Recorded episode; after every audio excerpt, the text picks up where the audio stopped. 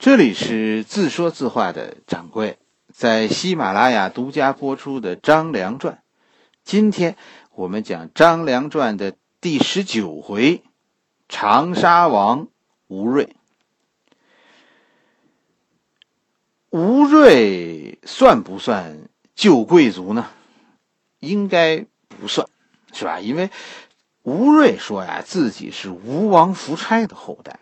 也就是说，我家祖上是吴国，可是吴国从被越王勾践灭国到吴瑞这会儿啊，二百六七十年过去了，就吴瑞这个贵族啊，他没过过贵族生活。咱们这一回就讲讲吴瑞，吴瑞啊，真的是个好人，而且这个人很重要。他现在跟我们仍然有联系，他和一座城市的历史密切相关。有湖南朋友吗？是吧？长沙就是吴瑞修建的，吴瑞这个长沙王就是他修建的现在的长沙。滕王阁上现在还有他的画像，他算是一个今天还活在我们身边的人。其实，我对于历史上这些英雄啊，很害怕。害怕生活在一个他们建功立业的时代，一将成名万骨枯，真的就是这样。但也有像吴瑞这样的英雄被我们缅怀的豪杰，他们被我们尊敬，就是因为在乱世，他们能保一方平安。长沙王吴瑞真的是一个好人，我们就讲讲他的经历。战国末年，是吧？秦楚争锋。战场当时集中在楚国的北部，就靠近中原这一线。楚国是个很大的国家，楚国的南部就是后来靠近百越的这个区域，就出现了管理上的真空，楚国管不过来了。而秦国的势力呢还没到，于是这里就成为散兵游勇的乐园，冒险家的天堂。搞得这个地区啊鸡犬不宁。吴瑞就是这个时候出来管事儿的。吴瑞组建了一个地方政府，他收容这些散兵，然后呢，分给他们土地，让他们在当地安居。在那个时候，当兵啊，真的对于多数人来说不是自愿的，而是被迫的。一听说说怎么着，现在能分到地，这比四处打游飞当土匪强多了。你净看见土匪整天吃肉了，你没看见那土匪饿肚子呢。一来二去呢，这吴瑞就出了名。成为了一个世外桃源的领袖。最后，吴瑞这支武装呢，就靠收集这种散兵游勇呢，达到了一万五六千人，就这样一个规模。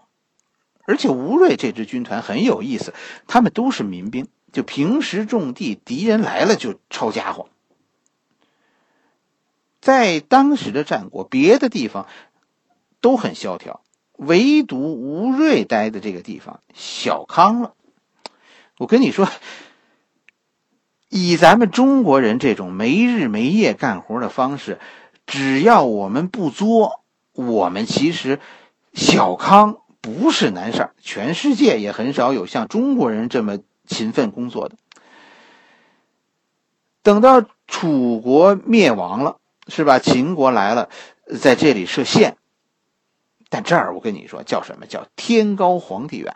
吴瑞他们这块就这块地儿，紧挨着百越，百越就是西南少数民族的总称，也包括现在的广东、福建，是吧？应该应该也包括南海、台湾、香港以及澳门，是吧？这些地儿咱们咱们还要呢，咱们总得带着他们。齐国呃，秦国派到这个地方的地方官呢，根本就待不住，因为。这儿有大王，是吧？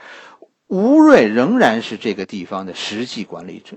秦国最后也没招，你说发兵来打，在茫茫大山，十几万军队扔进去，根本就看不见人影，没辙。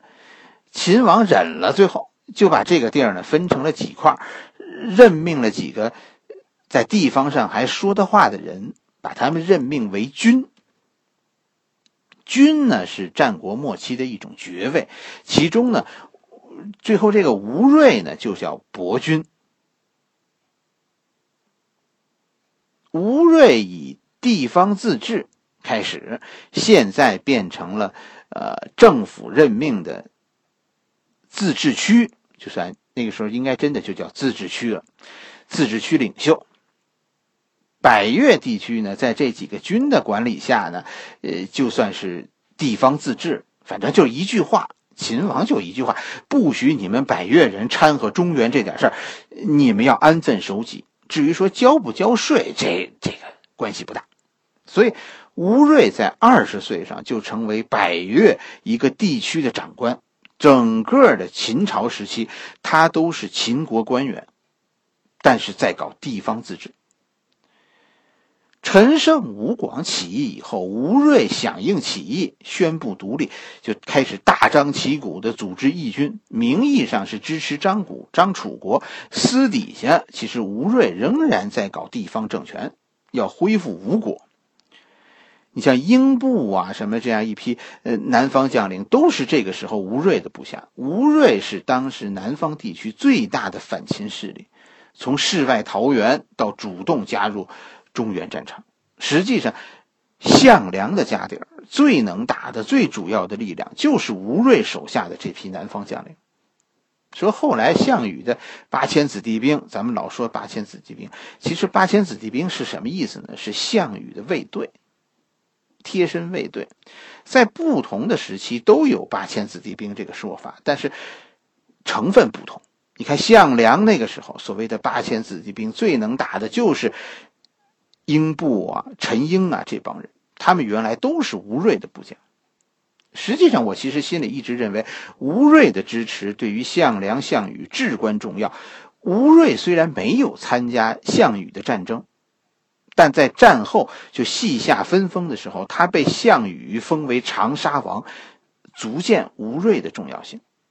吴瑞对我们下一回要讲的这个项羽西夏分封的九江王英布。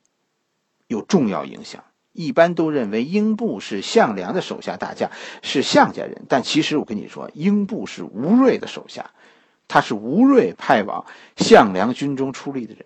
一直到项羽时代，吴瑞对英布都有重要影响。更加能说明吴瑞和英布关系的一件事情，就是公元前二百零四年，张良游说吴瑞。史书上说呢，吴瑞外出巡视。偶遇张良，随后两个人成为忘年交，是吧？吴瑞这个时候大概三十岁不到，张良史书上说，史书上说这个时期的张良就是从，呃，彭城败退回来以后，是吧？不是被项羽偷袭打败了吗？张良啊，这身体就垮了，是吧？以后呢就不能随军作战，就只能在家休养，所以。张良和吴瑞，我跟你说，绝不是偶遇，这是一次政治谈判。张良是拖着带病之身奔波一千多里，成功的说服吴瑞。吴瑞此后回到长沙，就宣布归顺汉王。为什么说英布和吴瑞有关呢？你查查史书，吴瑞在公元前二百零四年投汉，英布也是在二百零四年加入汉军。什么意思？吴瑞一投降，英布跟着也也反了，也加入汉军了。而且吴瑞归汉，显然给项羽以巨大的打击，因为就是从公元前二百零四年开始，项羽的军队突然陷入到给养不足的困境。吴瑞一走，项羽就没粮食吃，跟着英布也反了。大概就是从公元公元前二百零四年。项羽不得不开始和刘邦和谈，从此就一步一步走向灭亡。两年多以后，项羽在垓下失败。等到楚汉战争胜利，吴瑞被封为异姓王，仍然是长沙王，是刘邦封的长沙王，而且是唯一一个据史书说最后善终的异姓王。不过，吴瑞的这个善终啊，是打引号的，因为吴瑞在四十岁的时候突然死亡，而且史书上说吴瑞是和自己的妻子同时正常死亡的。这种善终，哎呀，确实是不常见。我们听老刘讲的那个历史啊，其实你需要的不仅仅是想象力，有些时候真的需要胆量。好了，这一回我们就讲这么多，下一回我们讲一个乱世的人生悲剧，我们讲大英雄、大将军英布。